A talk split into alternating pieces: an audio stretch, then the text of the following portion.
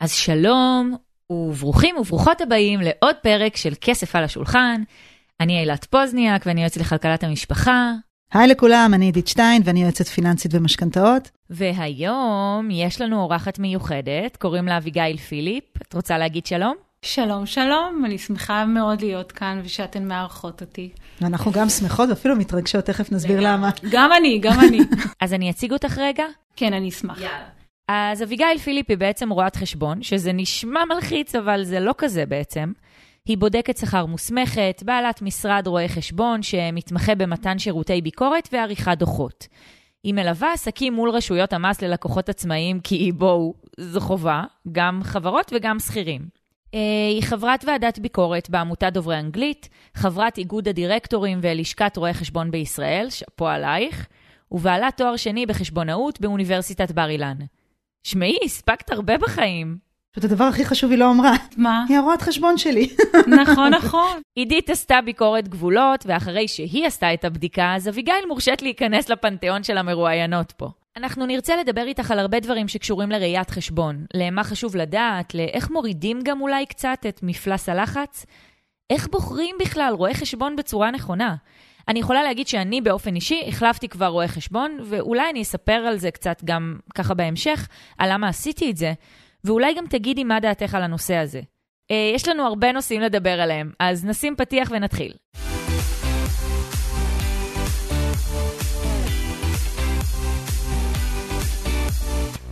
כסף על השולחן, פודקאסט על ניהול כלכלי בגובה העיניים עם עידית שטיין ואילת פוזניאק.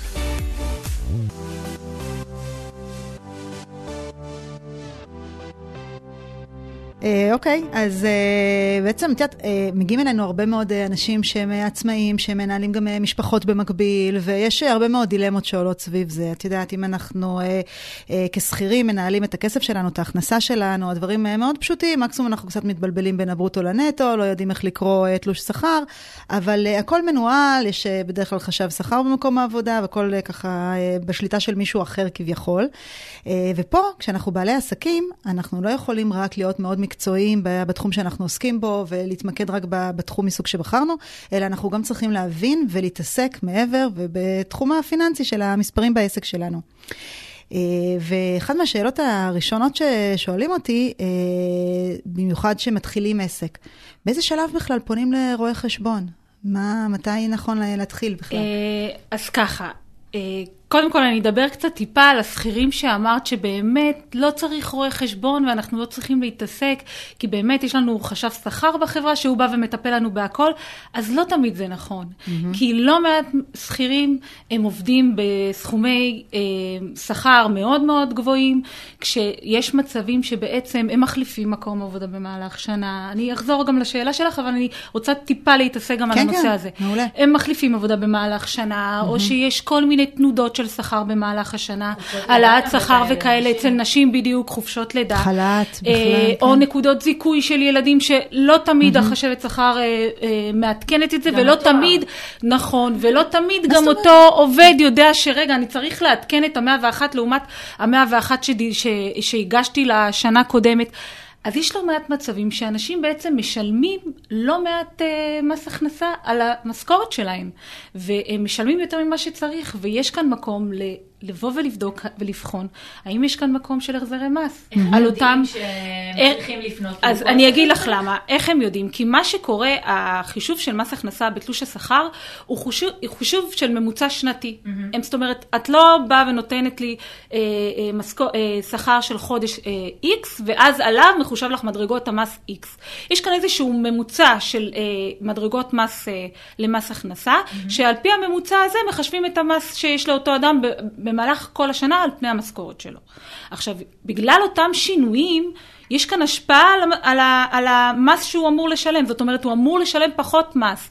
אם נניח היה מצב שאני, נניח אישה, שיצאתי לחופשת לידה, לא עבדתי, לא קיבלתי באמת משכורת, mm-hmm. אוקיי? אז בעצם אני חויבתי כביכול על מס של 12 חודשים. אבל זה אבל... משהו שעושים בדיוק. בדצמבר, חשבי השכר? תמיד יש חשבי שכר, לא חשבי שכר לא עושים תחשיב של, אה, של הפרשי מס לסוף שנת מס.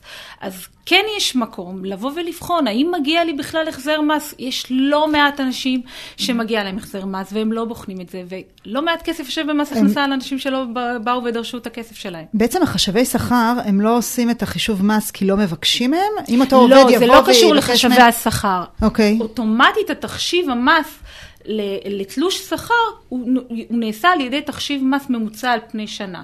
כביכול, מתוך הנחה שבאת, בנ... הגעת עם נקודת אה, אה, מוצא מסוים, והנקודת מוצא הזאת עד סוף השנה לא משתנה. אוקיי. ועל הבסיס הזה מחושב המס, והוא לא משתנה. אבל לאחר מכן, אם רוצים להגיש אה, בקשה להחזר מס, זה משהו שאפשר לעשות גם דרך החשב שכר של המעסיק, או שזה חשב רק... שכר לא עושה את לא זה, עושה זה משהו זה. אה, שאדם זה צריך לעשות, חשובה. השכיר בעצם צריך לעשות את זה באופן עצמאי, הוא צריך לעשות את זה בעצם אה, בעת תום שנת המס שהסתיימה, הוא יכול להגיש אה, בשנה הבאה. ממש בינואר? אה, כאילו, אפשר שנת מס או שזה- כן, כן. אפשר כבר בינואר, אבל הוא צריך בעצם את הטופס 106 של שנה קודמת, וטופס 106 של שנה קודמת מגיע בדרך כלל. רק במרץ. נכון, אז הוא אוקיי. צריך לחכות לזה. ואז בעצם לבוא ולבחון. עכשיו, אפשר להיעזר ברואי חשבון. יש אנשים שגם, את יודעת, הם ממש אה, נוברים במספרים וממש שולטים בדברים, והם יכולים גם לבוא ולבחון, רגע, אולי באמת מגיע לי. אה, העלית פה נקודה מאוד מאוד מעניינת, אני בטוחה שהרבה מהמאזינים שלנו ככה זה יכול להיות רלוונטי אליהם, אז אני רוצה אה, ככה, קודם כל בוא נעשה סדר. מי הם האנשים שיכול להיות שהם זכאים להחזר מס? כל אדם שבעצם יש איזשהו שינוי בסטטוס חייו. אם זה נניח אישה חופשת לידה, אם זה אדם שיצא לתקופה די ארוכה נניח של מילואים במהלך השנה, אה, אם זה לא עלינו אה, מצב של בריאות שהחמיר ויש אחוזי נכות, כל מיני דברים שיכולים להשפיע בעצם על תחשיב המס שאדם אמור לשלם בסוף שנה. אני חושבת שגם עוד משהו מאוד חשוב בהקשר הזה של לגשת לרואה חשבון בנקודת זמן הזאת, זה שבעצם את עושה את החישוב אה, מאחורי הקלעים. את בודקת את הכדאיות, אם בכלל יש אה, עניין להגיש בקשה להחזר מס, כי הרבה פעמים אנשים, אה, הפעולה היא, עצמה היא לא מאוד מאוד מורכבת, אבל הם יכולים להכשיל את עצמם. נכון, הם לא יודעים אם באמת מגיע להם וכמה. ומה שקורה אצל רואה חשבון, הוא בעצם עושה בעצם את הסוג של סימולטור, הוא בא ובוחן על פי הנתונים שניתנו לו, ואז הוא רואה אם באמת מגיע לאדם החזר מס או לא. יש מצב שלא מגיע לו, ואז אני אומרת לו, אוקיי, אין לך מה לעשות עם זה, נמשיך הלאה. יש מצבים שקרו לא מעט, אה, שאנשים צריכים להשלים מס שהם לא, ש- שהם לא שילמו אותו. אז פה בעצם אנחנו אומרים, בוא לא נעורר מתים. אז זו נקודה משמעותית, כי פשוט... קנס מטורף. בדיוק, אז מאוד מאוד חשוב לעשות את הסימולציה הזאת לפני, ולעשות אותה עם איש מקצוע, כי אם תעשו אותה לבד או תגישו לבד, ואתם חס וחלילה תצטרכו אה, לשלם מס, אז, אז חבל מאוד אפילו, כן, נכון. אוקיי, אז אלה האנשים שבעיקרון יכולים נכון. לגשת אליי, יכול לרואה חשבון אחר, ולעשות איתו סימולציה לגבי הבחינה של ההחזר. אה, ו- ויש עוד מצבים שבהם אה, שכירים צריכים לגשת לרואה חשבון? כן, יש מצבים בעצם שכששכיר מגיע למדרגות המס הגבוהות, לא, סליחה, לא רק למדרגות המס הגבוהות, למדרגות השכר הגבוהות, אז יש לו דרישה להגשת דוח שנתי. על מה אנחנו מדברים? על איזה שכר? אה, שנתי? שכר שאני, אל תתפסי אותי במילה, אבל זה בערך. במסגרת ה-670 אלף שקל שנתי לדעתי, כן, סדר גודל, 650, אבל כן, אוקיי, משהו כן. כזה, זה כן, קצת כן, עלה כן. ב-2023. זה גם משתנה כל שנה. נכון. אה, אז סדר גודל כזה, שלהם בעצם הם מקבלים ממס הכנסה דרישה להגשת דוח שנתי. עכשיו, הדרישה להגשת הדוח השנתי, הרבה פעמים אנשים במשכורות כאלה, שהם ברובם בדרך כלל הייטקיסטים, נכון. מעבר למשכורת השוטפת שלהם, יש להם גם נושא של אופציות. ואז פה אנחנו בודקים האם הבחינה של המיסוי נעשתה כמו שצריך בתלוש המשכורת, ואם יש פה אה, אה, רישום כמו שצריך, יש כאן חישוב כמו שצריך. אה, אז זה דבר מה זה שהוא אומר, מאוד שכל מאוד מי אה, שמקבל חשוב. אופציות, כדאי שיגש לרואה חשבון? זה לא עניין של כל מי שמקבל אופציות כדאי, ברגע שהאופציות... אה, ממומשות. ממ- על זה אני מתכוונת, סליחה, כן. ממומשות. אז יש כאן אה, חיוב של תשלום מס. יש גם עניין של אה, כשהם מחזיקים כסף בשוק ההון, ומוכרים, קונים, ויש הפסדים וכאלה. נכון, גם. נכון, נכון, נכון. זה סיטואציה בעצם שיש כאן הפסדים, נניח אם אנחנו מדברים על שוק ההון, אז, על ניירות ערך, אז הפסדי הון מניירות ערך זה הפסדים שהם סוג של נכס. כן. כי מה שקורה עם ההפסדים האלה, היום אנחנו בעצם הפסדנו אותם, אבל ברגע שאנחנו נרוויח ונצטרך כביכול מס. לשלם מס, אנחנו נשלם. אנחנו באים ואומרים, רגע, יש לי הפסדים צבורים שאני... היו לי משנים קודמות, בואו נקזז אותם אחד מול השני. אז זה גם לשכירים, זה גם אה, לשכירים, גם לעצמאים, לא? זה פשוט כן, לכולם. אבל יש כאן, אה, כשבן אדם משקיע. זו שאלה האם בן אדם משקיע בפן האישי, או יש כאן השקעה, הנושא הזה של שוק ההון, הוא יותר בפן האישי, והוא פשוט פחות נוגע לנושא של השכירים, השכירים זה יותר נושא של אופציות וכאלה. אה, אבל מן הסתם גם בנושא של סוג, אה, אה, שוק ההון וניירות ערך, יש אה, המון נקודות לבחינת קיזוזי הפסדים וכאלה, אני לא אלאה אתכם ואני לא אכנס לזה, כן, זה עולם. יש כאן אה, מתי אפשר לקזז ואיך אפשר לקזז וכאלה, אבל כן, יש כאן גם נקודה שהיא מאוד מאוד חשובה, וזה כשמדבר, כשאדם משקיע ומשחק עם לא מעט כסף בנושא של ניירות ערך בשוק ההון, אז יש כאן בחינה אה, באמת אה, חשובה לבוא ולבחון האם כאן יש אה, בסיס ומקום לבדוק ולבחון. רגע, אם ומתי הוא כן. צריך לפנות אלייך בעצם, ברגע שיש הפסדים? כשצריך להגיש דוח שנתי. לשנת מס, זה בדרך כלל מתחיל באפריל של שנת מס הבאה, נניח אם אני בשנת 2022, אז זה מתחיל סדר גודל אפריל, אה, 2023. אז מאותה תקופה יש מקום לבקשה של בחינה. כשאנחנו מדברים על שכירים ואנשים שבאים לבוא ולדרוש החזרי מס, אז יש להם את הנושא הזה שהוא מאוד מאוד חשוב. שהם יכולים לבוא ולדרוש. אה, החזרי מס על שש? שש שנים אחורה. אוקיי? אז השנים לא נאבדות. אה, זה- כאילו, מעל השש אין כן. נכון, אבל לפחות יש את השש האלה. כן. שזה משהו שהוא מאוד חשוב. אז אם יש בן אדם שהוא יודע שיש כאן איזושהי אה, נקודה שאולי יש פה איזשהו החזר מס, לא לחכות. לא להגיד, אוקיי, הכל טוב, יש לי עוד כמה שנים. לבוא ולבחון. אני אחזק אותך גם בהקשר הזה, הדבר שהרבה מאוד לא יודעים זה שגם השכר טרחה של רואי חשבון על הנושא של הבדיקה וקבלת אה, החזרי מס, זה כמו שכר הצלחה. זה נכון, בדרך על כלל, בסיס זה על בסיס של אחוזים נכון. מתוך הסכום שזה. אז זה מה שנקרא, אין לכם מה להפסיד. לגמרי. תכלס. לגמרי. אוקיי. לא, אם- זה חשוב, אם לא זו נקודה יצא, חשובה. פשוט לא יצא. נכון, לגמרי. את רוצה לחזור רגע לשאלה אני מאוד הראשונה רוצה שלך? לחזור לשאלה הראשונה אז שלי. אני תגידי אותה שוב, כן. אותה לך ולמרואיינים, למאזינים, סליחה. אה, בעצם אה, כשאנחנו אה, באים לפתוח עסק ואנחנו מתחילים כעוסק פטור בתחילת הדרך, או בכלל, באיזה שלב אנחנו צריכים לגשת לרואה חשבון? באיזה נקודה? כעצמאים. זו שאלה מאוד טובה ומאוד מאוד חשובה. כשאדם מחליט לבוא לפתוח עסק, אחד הדברים שהוא צריך לבחון, מעבר לעובדה שהוא בודק, רגע, איפה אני ממקם את העסק ואיזה נכסים אני צריך לרכוש, הוא צריך לבוא ולהתייעץ עם רואה חשבון, עם איש מקצוע, כדי להבין מה זה אומר מבחינתו לפתוח עסק. כי מעבר לנושא של תפעול העסק, יש התנהלות כספית של העסק, שזה אחד הדברים שמחזיקים את העסק מן הסתם. וצריך להבין שזה נושא שהוא מאוד מאוד חשוב, וככל שאתה עושה את זה כמה שיותר מוקדם, כמה שיותר אה, אה, טרם פתיחת העסק, או mm-hmm. לפחות עם פתיחת העסק, זה דבר שהוא הרבה הרבה יותר אה, טוב ונכון, כי אתה בא עם ביטחון, ואתה בא עם איזושהי רוח גבית שאתה אומר, אוקיי, אני יודע לאן אני הולך, אני יודע לאיזה כיוון אני הולך, ואני יודע מה אני צריך לעשות כדי להתחיל לעשות את הדבר הזה. אני רוצה שנייה להוריד את זה רגע לקרקע.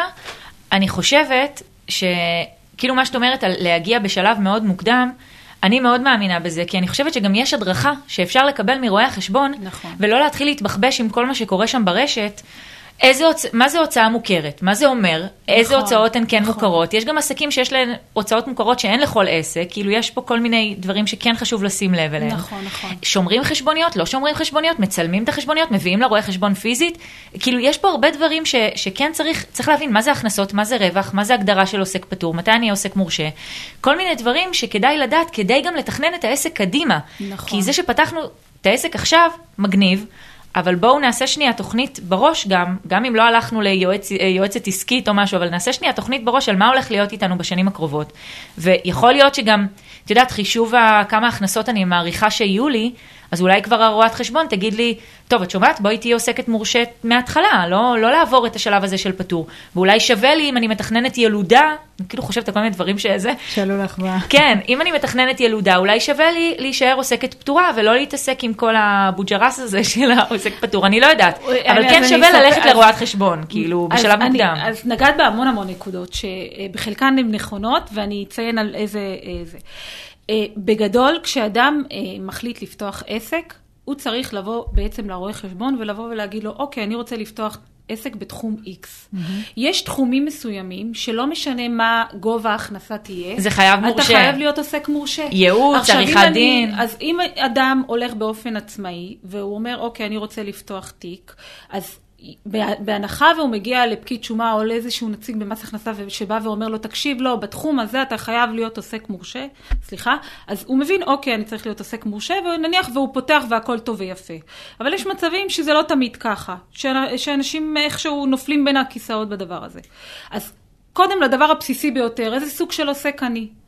ומה זה אומר בכלל להיות עוסק מורשה או עוסק פטור? הרבה בדיוק. אנשים מאוד מאוד מתבלבלים ואומרים, רגע, אז במס הכנסה אני... והם לא מבינים שבכלל ההגדרה של עוסק פטור או עוסק מורשה, הוא בכלל לא מדבר על מס הכנסה, מס הכנסה לא מדבר בכלל על הדבר הזה. פטור ממע"מ. מס, מס הכנסה מעניין אותו שיש לך תיק במס הכנסה. האם אתה תיק עצמאי או שאתה תיק חברה? האם אתה עוסק פטור או עוסק מורשה זה בכלל נושא שמדבר על מע"מ. האם אני בהכנסות שלי בא ודורש מע"מ בתוך החשבונית, ואני בהוצאות שלי בא ו- ו- ו-. ודורש להזדכות על המע"מ ממע"מ, על ההוצאות בעצם ששילמתי, או לא. או אני בכלל עוסק פטור ואני בכלל לא עובד עם חשבוניות, אני עובד בכלל על קבלות. אני ב- ב- ב- בעסק שלי מוציא רק קבלות, קיבלתי כסף, קיבלתי תגמול, הוצאתי קבלה. בכלל, המונחים האלה הם כל כך לא ברורים. מה זה קבלה? מה זה חשבונית מס? מה זה חשבון עסקה? נכון, מה זה ואני זה? אגיד כן, לך יותר כאילו... מזה, יש לא מעט עסקים שאומרים, רגע, אני לא חייב להיות עוסק מורשה, אני אתחיל עוסק פטור. ואז הם פותחים עוסק פטור, ויש מצבים שהם נקלעים, שמגיעים ללקוחות, והלקוחות אומרים, אה, אתה עוסק פטור? לא, אני מעדיף לעשות עם עוסק מורשה. כי הם רוצים בעצם, בשורה התחתונה, לבוא ולדרוש מע"מ על ההוצאה הזאת. נכון? האם, נניח אני עכשיו לקוחה של עוסק פטור, והוא בא ומוציא לי קבלה, הוא הוציא לי קבלה נניח על סכום של עשרת אלפים שקלים. אני משלם לו את כל העשרת אלפים שקלים. לי יצאה הוצאה של עשרת אלפים שקלים ואין לי מע"מ בתוך הסיפור הזה. היא, זאת שנתנה לי את השירות, היא קיבלה את עשרת אלפים שקלים, מבחינתה הכל טוב ויפה. אבל בדרך כלל עסקים שהם ברובם עוסקים מורשים שדורשים את המע"מ, וחברות שדורשים את המע"מ, הם ברובם רוצים לעסוק, אה, לעבוד מול אה, עוסקים מורשים. הם רוצים לבוא ולדרוש את החלק הזה מתוך העשרת אלפים, ולדרוש את המע"מ שם. כי הם מעבירים אותו הלאה. כאילו הם משלמים את ה... אה, זה, זה לא עניין של מעבירים אותו, הם דורשים את המע"מ הזה חזרה. אני נניח, יש, לה, יש לנו חשבונית מס על עשרת כן, אלפים לפני. מע"מ, ושילמתי לך שורה תחתונה 11,700, אז אני צריכה לספוג את העשרת אלפים, ואת ה-1,700 האלה אני באה ואומרת. למע"מ, חבר'ה, ההוצאה הזאת היא לא הוצאה אישית שלי, היא הוצאה של העסק. תחזירו לי את הכסף. מנגד יש את הנושא של ההכנסות. כן. אני באה, אה, נניח ואני עוסק מורשה, ויש את הנושא הזה של המע"מ לא נרשם, נשאר אצלנו הרי. אנחנו צינור. נכון, אנחנו ממש צינור. אנחנו צינור, אז כמו שאנחנו צינור בצד ההכנסות, אנחנו צינור בצד ההוצאות. וזה בדיוק הנושא של בא ומדבר על ההגדרה של עוסק פטור או עוסק מורשה. אז כשמישהו מגיע אלייך, את עושה מע"מ. ממש את ההסבר הזה של בודקת מה העסק שלך, מה הצפי. ההכנסות שלך, וחושבת מה חכם? כן, כי אני אגיד לך מה מאוד חשוב לי, שבן אדם יבין לאן הוא נכנס. כי כשאתה שם לבן אדם את הדברים על השולחן, אז הוא אומר, רגע, הוא יודע הכי טוב לאן הוא רוצה לכוון את עצמו מבחינת העסק. הוא הגיע אליי לפני שעה, אני יכולה, את יודעת, לבוא ולהכיר ולשמוע את הנקודות לאן הוא רוצה, אבל הוא יודע הכי טוב לאן הוא רוצה לקחת אותו. יכול להיות שהוא יגיד, אה, שהוא יגיד, לא, אני רוצה עסק קטן, עסק משני, אני גם עובד כשכיר, לא מעניין אותי, אני, יש לי לקוחות 1, 2, 3, אני... הוא יודע לאן הוא רוצה לכוון את עצמו, אבל הוא חייב להבין מה האופציות שעומדות בפניו. כן, והשלכות של כל בחירה. דבר נוסף, אני זוכרת את עצמי כשפתחתי את העסק, אז אה, גם אה, מהתחום הפיננסים והכל, והתחלתי כעוסקת אה, פטורה. הייתי כמה חודשים כעוסקת פטורה, וישר ניגשתי להוראת חשבון, גם מהמקום של הדוח השנתי. אז נכון שאנחנו, כ... אנחנו, כבר לא אנחנו, אבל אז, בזמנו יכולתי כעוסקת פטורה להגיש את הדוח בעצמי, להכניס לאיזושהי מערכת את כל ההכנסות וההוצאות שלי, נכון. וגם אין כאילו יותר מדי בלאגן.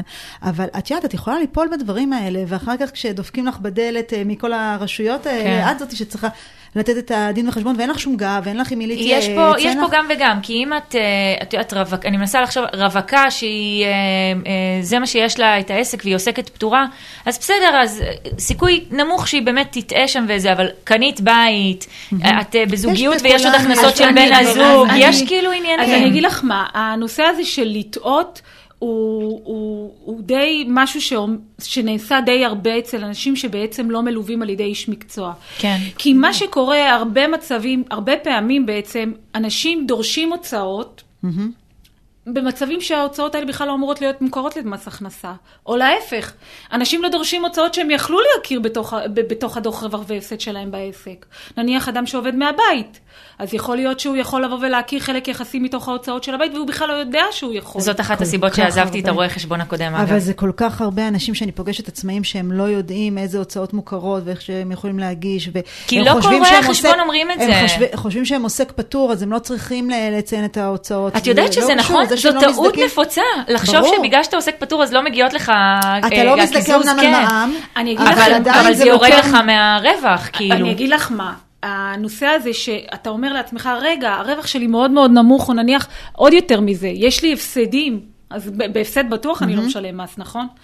אז אנשים מפספסים, כשיש לך הפסד זה נכס. ואם אתה לא שומר נכון. את ההפסד הזה, ואומר למס הכנסה, חבר'ה, יש לי הפסד השנה, כשיהיה לי רווח, אני רוצה לקזז את ההפסד הזה מול הרווח, כדי שאני לא אצטרך לשלם מס, לא מעט אנשים לא יודעים את זה. כן. פשוט ההפסד הזה הולך לטמיון. הוא היה השנה, לא שילמתי מס, הכל טוב ויפה, אני עובר שנה הבאה. אבל חבל, אם הייתה לי, זה, זה עבד נניח לאנשים שתקופת הקורונה. שלא היו הכנסות מאוד גבוהות והיו הפסדים מאוד מאוד גבוהים.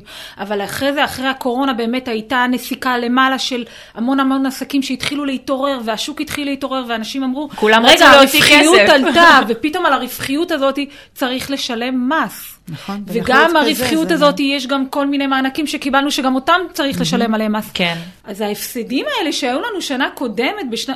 הם, הם נכס, אנחנו יכולים נכון. לקזז אותם, אנחנו יכולים להקטין את חבות המס שלנו. אז זה, נקוד, זה, זה בדיוק הנקודות האלה שחשוב בשביל זה שיהיה לך מישהו שיבוא ויגיד לך, רגע, יש כאן איזשהו משהו שאפשר, זה נקרא תכנון מס. כן. שאפשר לבוא ולראות, רגע, איפה אפשר לשלם את המס בצורה אופטימלית מבחינתי. גם נקודות זיכוי okay. אוקיי. וכאלה שאפשר, יש כאלה שאפשר לדחות. אה, נכון. אז, אני, אז אני, אני כבר, את מרימה לי להנחתה פה, אז אני כבר אעבור לשאלה הבאה, סבבה? כן, כן. איך באמת בוחרים רואה חשבון? איך? עם כל מה שאמרת, כאילו, אני מרגישה שיש פה כל כך הרבה לדעת, וגם זה עולם, את יודעת שהוא, כל אחד uh, מומחה במקצועו, ולמצוא אני, למצוא יועץ או יועצת שאת uh, סומכת עליהם, איש מקצוע, שאת סומכת עליהם עם, עם הנכס הזה, שהוא הכסף שלך. נכון. זה חתיכת דבר, זה נכון. חתיכת דבר. זה כן. נורא נורא רגיש, כן. אז למצוא מישהו שאת סומכת עליו, ושידע לתת לך את התשובות הנכונות, אני נכוויתי פעם אחת, אני כאילו יודעת שלקח לנו רגע לראות את זה, וכשראינו את זה מיד עברנו לרואה. חשבון, והיום הסיטואציה היא שונה לגמרי, ופתאום את רואה את הפער ואת אומרת, הא? אז, אז אני באמת שואלת, בשביל כן לתת טיפים קצת וכן לתת מידע לאנשים שמאזינים לנו, מהן הנקודות החשובות לשים לב אליהן כשבוחרים רואה כשבוחרים רואה חשבון?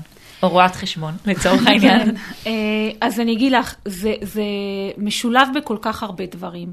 קודם כל, אני אתן איזשהו רקע ככה מלמעלה. רואי חשבון מבחינת אתיקה, מבחינת המקצוע שלהם, יכול, לא יכולים לפרסם את עצמם, את יודעת, mm-hmm. בקטע שיווקי. כזה, נכון, כן. אני לא mm-hmm. באה ומשווק את עצמי, אני הכי טוב, אין דברים כאלה. יש כאן איזושהי אתיקה של המקצוע שצריך לשמור עליה.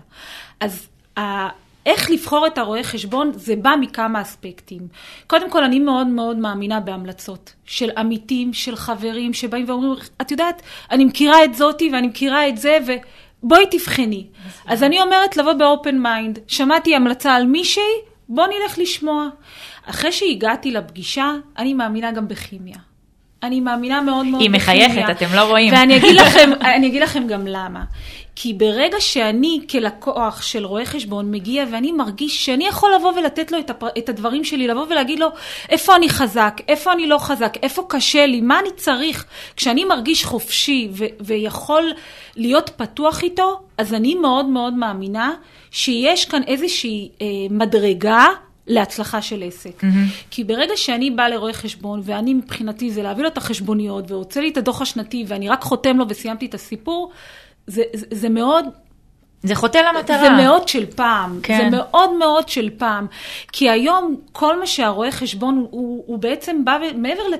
בואי, אני כרואת חשבון עושה את החשבוניות ועושה את הנעת חשבונות ואני יכולה לתת לך עוד 100 רואי חשבון שעושים את אותו דבר כמוני. אבל מה מבדל רואי חשבון אחד מהשני?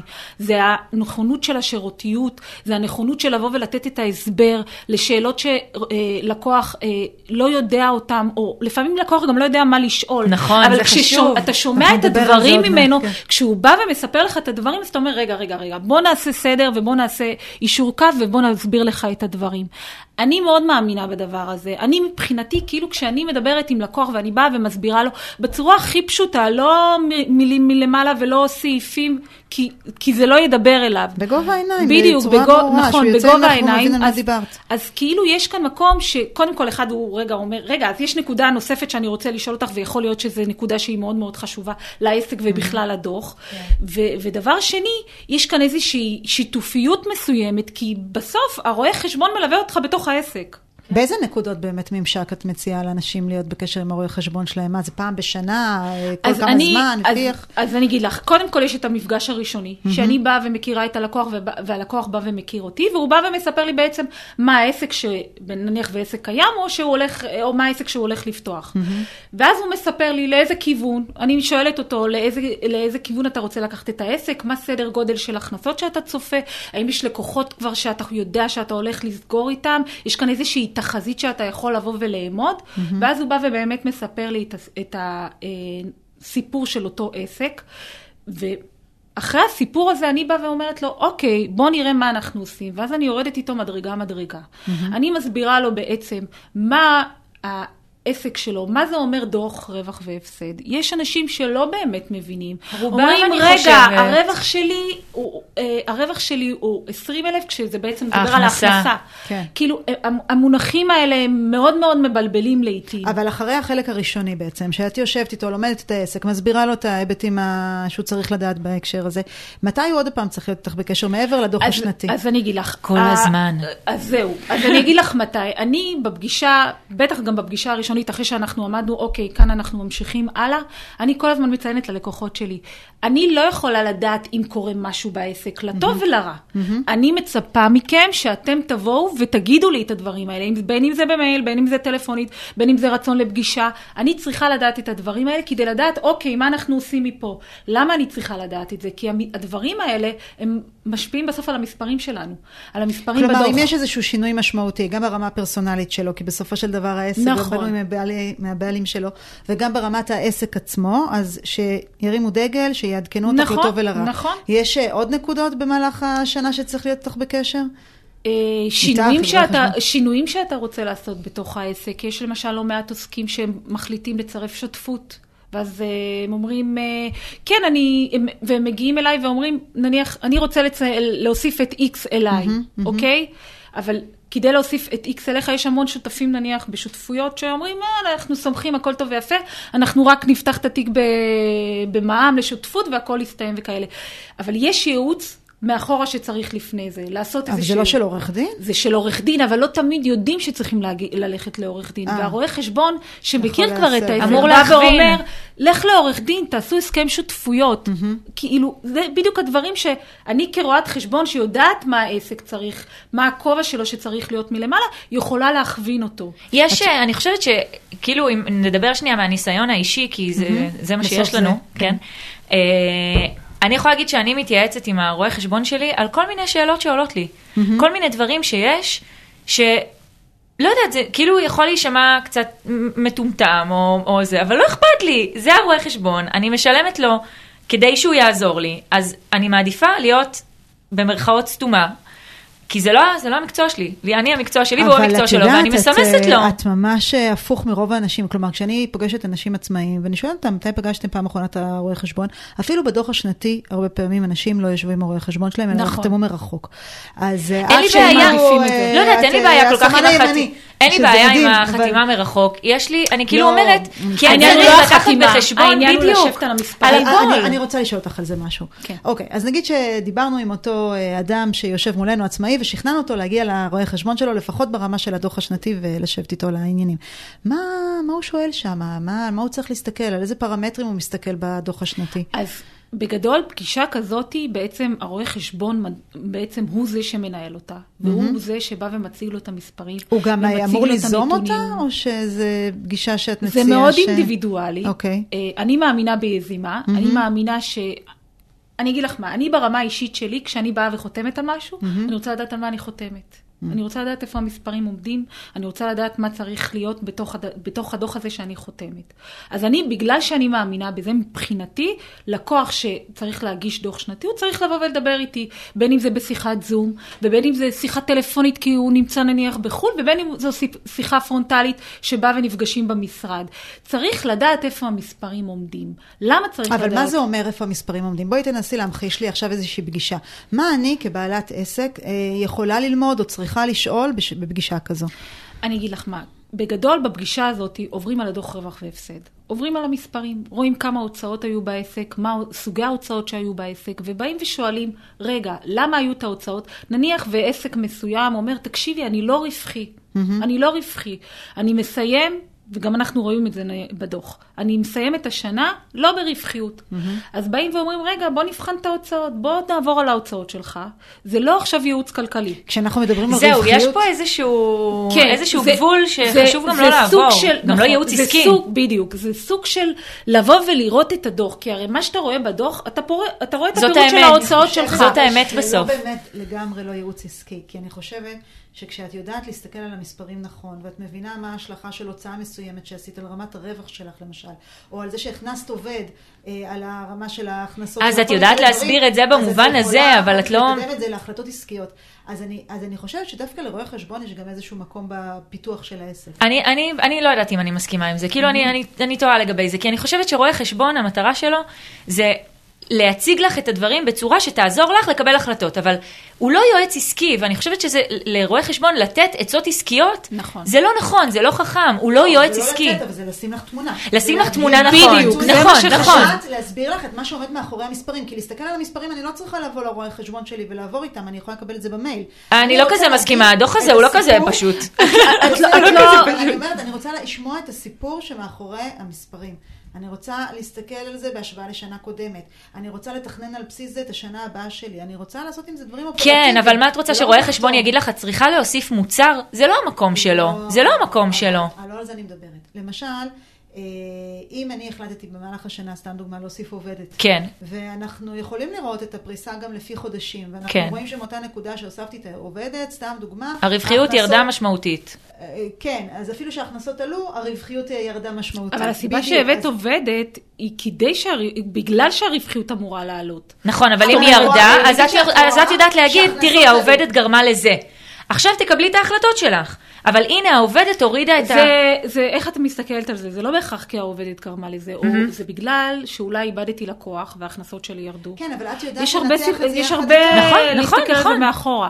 אני רוצה להגיד משהו. אני לא חושבת באמת שיש כאן איזשהו ייעוץ עסקי כשיושבים על דוח שנתי. יש כאן בחינה של אה, אה, מדדיות בתוך הדוח הרווח והפסד. לראות את היחס בדיוק. של הוצאות מתוך ההכנסות. לבוא ולראות, רגע, יש לי כאן הוצאות פרסום שהן בומבסטיות, אבל אני רואה שההכנסות שלי השנה הן די דומות להכנסה שנה קודמת. אז משהו בפרסום פה לא עובד. זה או עכשיו... או אנחנו רואים מגמות מסוימות, אנחנו רואים שבקיץ, נכון. סתם דוגמה, כל שנה בקיץ הרווחיות יורדת, סתם אני אומרת, באיזה עסקים מסוג מסוים. אפשר ללמוד מזה, אפשר להערך את זה שנה הבאה, אפשר גם כשאנחנו... תלוי מתכננים, בסוג העסק, שהוא, כן, אם הוא מושפע, כן. גם אם הוא מושפע, כשאנחנו, בסופו של דבר העסק נועד כדי לשרת את הבית. אז גם אם אנחנו אחר כך גוזרים מזה את ההכנסה שאנחנו uh, מושכים הבית, אז אנחנו גם יכולים ללמוד מזה משהו כשאנחנו מסתכלים על זה בראייה שנתית. יש כל מיני... Uh, נכון, נכון, נכון, נכון לגמרי. מאוד, uh... אז מעבר, דרך אגב, לדוח רווח והפסד, אז יש לא מעט דברים ש... נניח, כמו שדיברת בנקודה אילת, הנושא של נקודות אה, זיכוי, שפתאום mm-hmm. אומרים, אה, יש דברים שבאמת הלקוחות לא מספרים במהלך השנה, כי הם לא יודעים שצריך לספר את הדברים האלה. אז את שואלת אותם אבל אקטיבית. אבל יש דברים שאני שואלת אותם, ואז אני אומרת להם, ואז יכול להיות סיטואציה שכן, זה רלוונטי. אני יכולה לספר על מקרה של לקוח ש... אה, הגיע אליי לדוח, לדוח השנתי, ואז עברתי איתו על, ה, על, על הדוח, ואז אמרתי לו, יש לך שלושה ילדים, נכון? כן, יש לי שלושה ילדים, כי אם, אם יש ילד נוסף, אז צריך לעדכן את זה, במידה וזה, נניח והוא לא שכיר, ואני לא יודעת מזה, אז אני צריכה לעדכן את זה, כי לפעמים הספח של תעודת הזהות שהוא הביא לך כשהוא פתח את העסק, לא כבר רלוונטי למציאות. נכון? וכשאת מעבירה רשימה של, אה, במידה ויש שינוי, לא תמיד הלקוחות מעבירים את הדבר הזה, אומרים, אה, יש לו את התעודת זהות, והם לא, לא, לא חושבים על הדבר הזה. אבל הוא אומר, אה, רגע, ואת יודעת, גם... אה, אשתי עומדת ללדת. לו, יש לי נקודת זיכוי על הבת שלי, כי, או על הבן שלי, כי יש להם, אה, הם קיבלו, אה, אה, שכחתי את המילה. נכות? יש הגדרה, כן, אבל לא נכות, מבחינת מס הכנסה. לא נורא, אני אחזור אוקיי. לזה. אז יש כל מיני נקודות זיכוי, שבאמת, סתם אם אנחנו מדברים כרגע על נקודות זיכוי, שצריך צריך לבחון אולי. במהלך השנה, כי יש שינויים במהלך השנה. אז חשוב לעבור על הדברים האלה, את בגלל זה יודעת, אני אני חושבת רוצה להגיד שחשוב איזשהו לעבור על משהו זה. שהוא גם נוגע לי ברמה האישית, אבל הוא גם נוגע להרבה מאוד אנשים, אני מניחה, שלא מודעים לזה, שאם אה, למשל יש אה, ילד עם אה, הפרעות קשב... ו- נטול יכולת. נטול יכולת. נזכרתי, נזכרתי. שזה מה שאת רוצה, כן. זה- זה- זה עושה לי כאן כן. קיבוץ. אה, אבל... אה, אולי אז- בגלל המזגן, אגב. אה, נראה לי שלא. אז מה שאני אומרת זה שהרבה אנשים לא מודעים לזה שיש מקרים מסוימים עבור הילדים שלהם, שזה לא קשור אליהם ברמה האישית ובטח לא קשור לעסק שלהם, אבל זה כן משליך על הנקודות זיכוי שהם יכולים לקבל ועל הנטו שיישאר להם בסופו של דבר ביד, וזה נושא גם של, של הפרעות קשב. אז נכון שאנחנו מדברים על הפרעות קשב מורכבות. לא, אבל זה באמת לבחון את זה. לכולם יש הפרעות קשב, אבל זה תמיד, תמיד, תמיד כדאי לבחון את זה. כן, אני גם נכון. חושבת משהו שאמרת לגבי הכימיה, שאני רוצה לחזור אליו, הוא היה קצת מקודם, אבל כאילו כן. מאוד התחברתי לזה, כי כשאנחנו נפגשנו פעם ראשונה עם הרואה חשבון החדש שלנו, אז הוא אמר לי, אה, היו לנו אז שני ילדים, כן. וניסינו להיכנס להיריון והוא לא ידע את זה, כן? אבל הוא אמר לי, כשאם תרצו עוד ילד, אז תדעי שאני אדע לפני אימא שלך. את צריכה להגיד לי לפני אימא שלך. והיה בזה משהו כל כך כאילו נוגע, של אני, אני צריך להיות איתכם ממש מהשלבים הראשונים כדי לעזור לך לכוון את העסק בצורה נכונה, גם מבחינת הנקודות זיכוי, ש... על איזה שנה לוקחים את זה. גם ביטוח ו- לאומי. גם ביטוח לאומי. זה כל וגם- כך חשוב. כן. ביטוח לאומי, אני רוצה קצת להת- להתעמק איתו טיפה. אה, הרבה פעמים אה, גברים או נשים שפותחים עסקים שהם קטנים מבחינת הרווחיות שלהם, מבחינת גובה ההכנסות שהם הולכים, או מבחינת מספר השעות שהם הולכים לעבוד, אז הם מבחינת אה, ביטוח לאומי, הם כאילו, הם לא חייבים בדמי ביטוח לאומי. אבל כשאישה נכנסת להיריון והיא לא שילמה דמי ביטוח לאומי במהלך היותה עצמאית, היא לא זכאית גם לקבל אה, דמי ביטוח, אה, אה, דמי וואלה. לידה, סליחה, וכאלה, וחבל. זה, כן. זה דברים שהם כאילו, חבל לפספס אותם, כי אני מאוד מאוד מאמינה, גם, אני, זה, זה, זה האני מאמין שלי, גם כשאתה לא חייב לשלם ביטוח לאומי, כדאי לשלם ביטוח כן, לאומי. בואי, כי המאה ושקלים האלה לי- ומשהו, זה הם ממש- כל כך מינוריים בתוך העסק. הם גם לא. הרבה פעמים אנשים, ולא שמים לב לגובה של דמי הביטוח. יש לי לקוח, שראיתי, התחלנו תהליך, אני מסתכלת על הסכום בתזרים שלו, של כמה הוא משלם לביטוח לאומי. אמרתי לו, איך זה יכול להיות שאתה משלם סכום כזה נמוך ואתה עוסק מורשה? משהו לא מסתדר לי. הלכנו לדוח רווח והפסד, ראיתי כמה הוא באמת מרוויח, אמרתי לו, עכשיו עוד יותר לא מסתדר, זה ממש לא סכום הביטוח הלאומי, אתה הולך לקבל קנס. הוא קיבל קנס. אבל אני אגיד לך גם יותר מזה. אבל זה התפקיד של הרואה חשבון שלו להגיד לו את זה.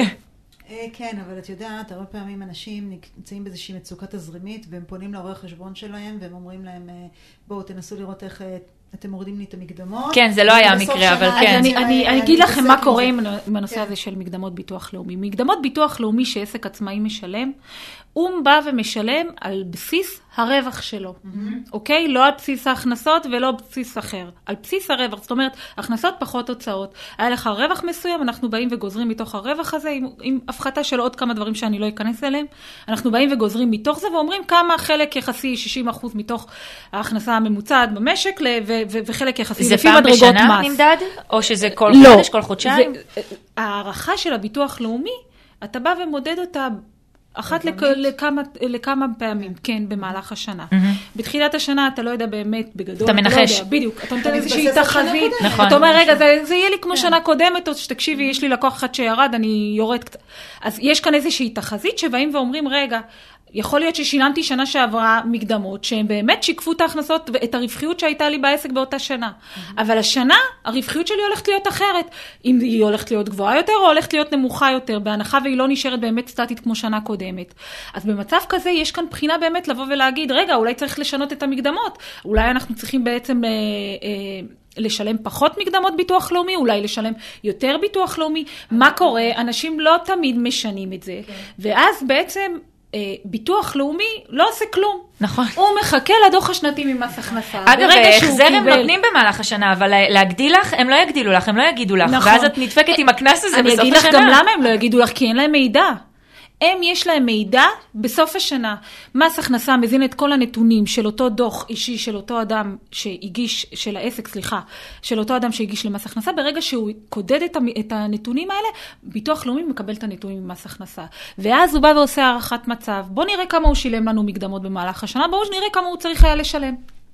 ואז, אה, בהנחה והוא שילם יותר, מקבל החזר. הכל טוב ויפה. ריבית, לא? נכון. כן. זה- כן, גם מס הכנסה. הריבית תמיד עובדת, גם מס לטובה הכנסה וגם גם, לרע. 4 אחוזים. נכון, עכשיו גם מעבר לזה שהוא מקבל ריבית, אז כאילו מה אכפת לי, שמתי קצת בצד מקסימום, יהיה לי חיסכון פלוס ריבית בסוף השנה, זה גם, ה- זה גם באמת עניין ביטוחי. כן. כלומר, נכון. אם חס וחלילה הבן אדם הזה מגיע למצב של אובדן כושר עבודה, והביטוח הלאומי בודק את השכר שהוא צריך לקבל, את הקצבה שהוא שהוא צריך לקבל על בסיס הר- ההכנסה בדיוק, שלו. על בסיס מה נכון. שהוא שילם אה, מקדמות כל השנה. כן, וגם מעבר כלומר, לזה, על בסיס- יותר, אז אנחנו גם, זה לא משנה אם אנחנו גם נוכיח לו שבפועל אנחנו שילמנו מקדמות נמוכות אבל הרווחנו יותר, זה לא- יותר, זה לא משנה. מעניין אותו. נכון. הוא רוצה לראות כמה שילמנו בתכלס. אבל גם אה, מעבר. כתפיסה, גם הרואה חשבון שלי מאוד מסכים עם מה שאת אומרת. אני בעד לשלם קצת יותר, מקסימום אני אקבל החזר. החזר, נכון. אני גם מאוד מסכימה עם הגישה הזאת, כי זאת גישה שעזבי רואה, רואה חשבון, כלכלית היא נכונה.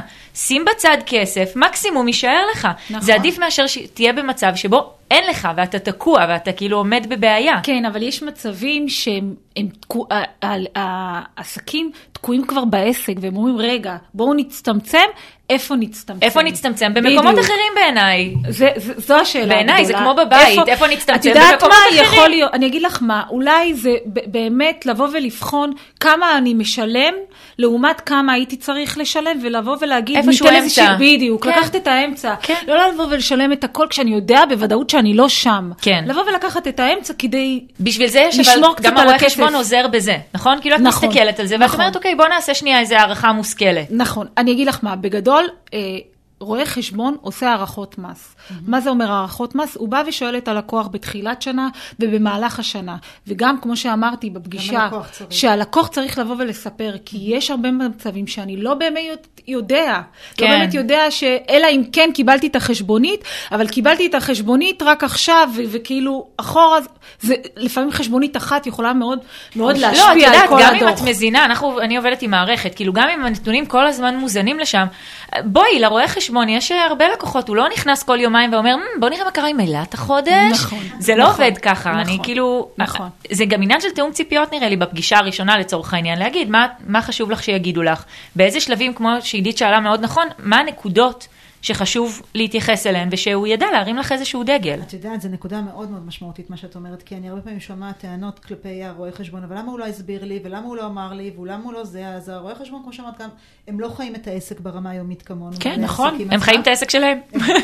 והם אה, אה, גם לא יכולים להיות מודעת, מודעים לדברים שקורים לנו בחיים בלי שאנחנו נספר אותם, ולכן זה קודם כל אחריות שלנו. אגב, אני אגיד לך יותר מזה, גם אם מחר אה, רשויות המס דופקים... בדיוק, בדלת, גם מבחינה חוקית זה שלנו, זה עלינו. נכון. זהו, גם מבחינה חוקית זה שלנו. זה אומר שאם הייתה איזושהי אה, פשלה, נגיד, גם כן ב- בנושא של, אה, לא יודעת מה, של רישומים וכאלה, בסופו של דבר זה על בעל העסק, אפילו שהוא מיוצג על ידי רואה חשבון, והוא אה, בעל נכון. המקצוע. וה- זריקת האחריות כן. פה היא בעייתית. נכון. כן צריך זה- לדעת, זה לא עניין של זריקת אחריות. כשרואה חשבון, נניח, אם את מדברת על רישומים, על נושא של הוראות ניהול ספרים, כשלקוח מגיע, אתה בא, יש הרבה פעמים מצבים של לקוחות שהם באים כשהם כבר עובדים לא מעט שנים. ואני, מבחינתי, אני אומרת, אני מתחילה מאפס. אני לא יודעת מה הוא יודע, אני לא יודעת מה הוא חושב שהוא יודע, זה ויכול מהמם. להיות שהוא יודע הכל. אבל נניח הוראות ניהול ספרים, הרבה פעמים אנשים לא מנהלים ספרים כמו שצריך, וזה חבל. זה, זה, כן. זה משהו שהוא, זה, זה, אתה אומר, בסדר, תהיה פסילת ספרים, אבל מה זה אומר פסילת ספרים? מה זה אומר מבחינתי בהתנהלות שלי? כל המילים זה האלה אומר- שאת אומרת, אביגיל, זהו, אז אני רוצה להגיד לך שגם אני ככה קיבלתי על זה, כשבאתי לאביגיל, באתי אחרי שיש לי... קיבלת בראש? ש- כן. אף פעם לא הסבירו לי את זה. והייתי אצל מישהי אחרת, ואף פעם לא הסבירו לי. אבל אני רוצה רגע לשאול גם בעוד הקשר ברמה הפרקטית של הדברים האלה. בסופו של דבר, בעלי העסקים גם מנהלים אה, את החשבון אה, אה, מעבר לעסק, גם כנראה את הפרטי שלהם. כן. לא מדבר, נדבר כרגע אם זה בהפרדה או לא בהפרדה, מהמם. אבל המיסים, לצערי, חוץ מביטוח לאומי, מגיעים אלינו פעם בחודשיים. וכשאנחנו מדברים גם על מחזורים אה, משמעותיים, אז זה, זה בומבה, פעם בחודשיים. כן. ואני רוצה אה, לשאול אותך, איך את, האם את מדריכה את הלקוחות שלך, או אה, את האנשים שאת מייצגת יותר נכון, איך אה, להתנהל בהקשר הזה? איך להגיע למצב הזה, שכל חודשיים שאני צריכה לשלם את המיסים, זה לא נופל עליי עוד פעם כרעם ביום בהיר, ואין לי מושג מה אני עושה עם ה... יש לי גם רעיונות לגבי זה, אנחנו אה, נדון. זה, זה, זה מאוד מורכב, כי זה מאוד תלוי לקוח. יש לקוחות שבאים ואומרים, אוקיי, אני יודע איך אני צריך לבחון את הדברים, אני יודע, תגידי לי מה אני צריך פחות או יותר להסתכל עליו, ואני אדע מה לעשות. כדוגמת עידית, לגמרי. ויש אנשים שאני אבוא ואני אגיד להם, ותקשיבי, הם, הם יגידו, אני, אני לא יודע איך לעשות את זה לבד. אז כאילו, הכל טוב ויפה, אבל אני באמת לא יודע איך לעשות את הדבר הזה לבד. אז אני מאמינה בפיש... בלפשט דברים, לא לעשות מורכבות. לא אקסלים מורכבים, לא... לא, יש אנשים שמספרים לא מדברים אליהם. כן. אז נניח, אם אנחנו מדברים נניח על מקדמות מס הכנסה, כן. מגיע, כמו שאת אמרת, פעם, פעם, פעם בחודשיים איזה בומבה של אה, כן. כסף שצריך לשלם למס הכנסה. אני מאמינה בסוג של היערכות מראש. גם אני. אתה יודע, כשאני באה ומתחילה לשלם לך את מקדמות מס הכנסה השנתיות שלך, כבר נניח אם אנחנו מדברים על ינואר, פברואר, אנחנו מתחילים לשלם אותם במרץ, אני באה ואומרת לך, מה האחוז של המקדמות שלך מתוך ההכנסות שאתה, שקיבלת מהלקוחות.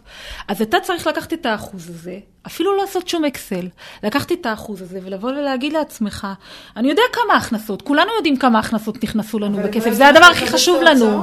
עזבי את ההוצאות, עזבי, אבל שימי- המקדמות מס הכנסה לא מדברות על הוצאות, הן מדברות רק על ההכנסות. כן, זה אוקיי. לא מתוך הרווחיות, זה מתוך ההכנסות שלך. כולנו יודעים מה ההכנסות שהיו לנו באותה שנה, כולנו עובדים נניח עם אה, חשבונית אה, ירוקה ירוקה. וכאלה, שאני יכול לבוא ולראות את המספר בסוף, נכון? המספר לפני מה מאוד חשוב. ולקחתי את המספר הזה ולהגיד, אוקיי, יש לי כאן 7% מקדמות שאני צריך לשלם, אז אני יודע שהכסף הזה הוא לא שלי, כרגע. זה מה שצריך. גם מע"מ, אותו דבר. הרואה חשבון לא יכול להחזיק יד ביד. זה גם לא מצופה מרואה חשבון שיחזיק לא, יד אבל- ביד.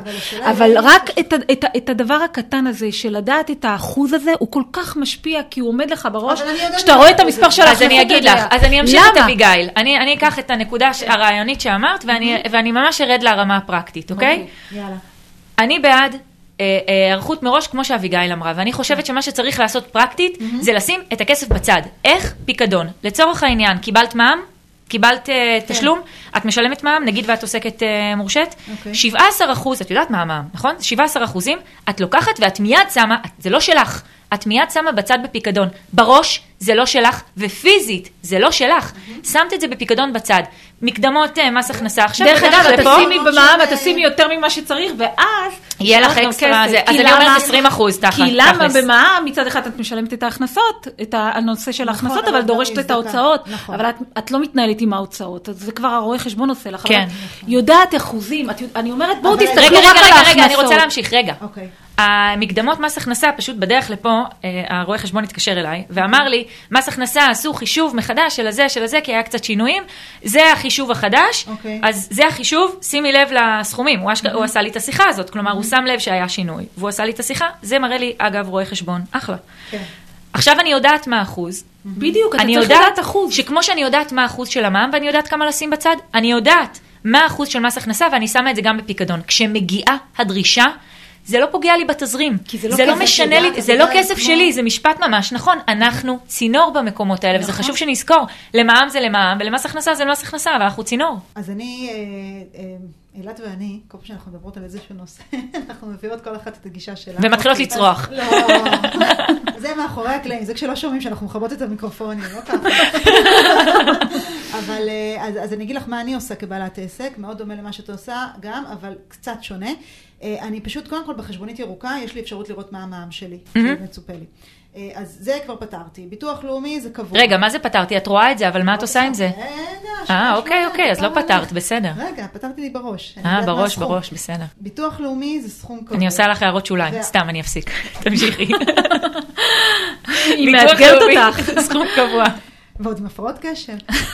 חבל. אני בסוף מדבר לשטויות. אני חמודה, אני באתי- לעבוד.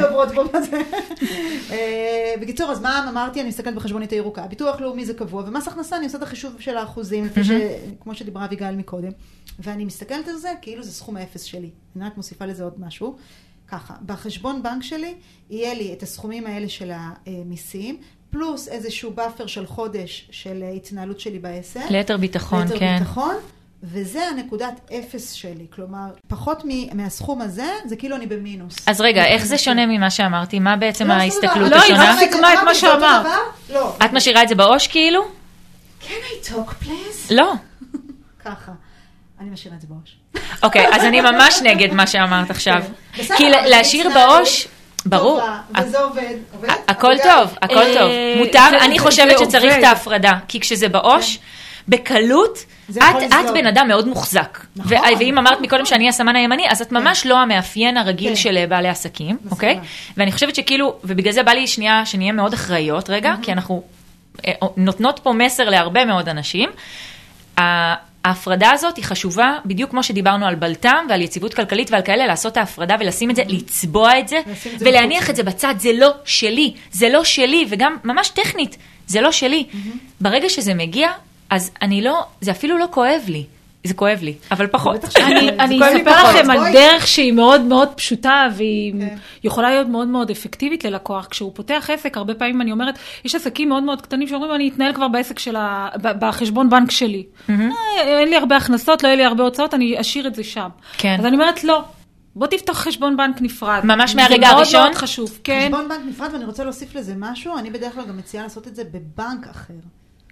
זה, זה פחות אני... לאנשים שהם לא לגמרי למספרים, כן. עדיף שזה יהיה בבנק אחר. כי הם חייבים גם לבדוק שם. מה, כדי שהם יבדקו? מה שם, הסיבה? זו הכוונה? מהסיבה שאפילו קיבלתי מייל על זה היום. היום, אצלי כן העסק מנוהל באותו אה, מקום יחד עם החשבון הפרטי שלי, באותו, חש... באותו בנק. אה, והיום קיבלתי מייל, אחרי שאני, זה, אה, שאומר לי, תקשיבי, בחשבון הזה יש לך ככה, בחשבון הזה יש לך ככה, אז אולי תעבירי מחשבון לחשבון. סליחה? כן. אני אגיד לך יותר מזה.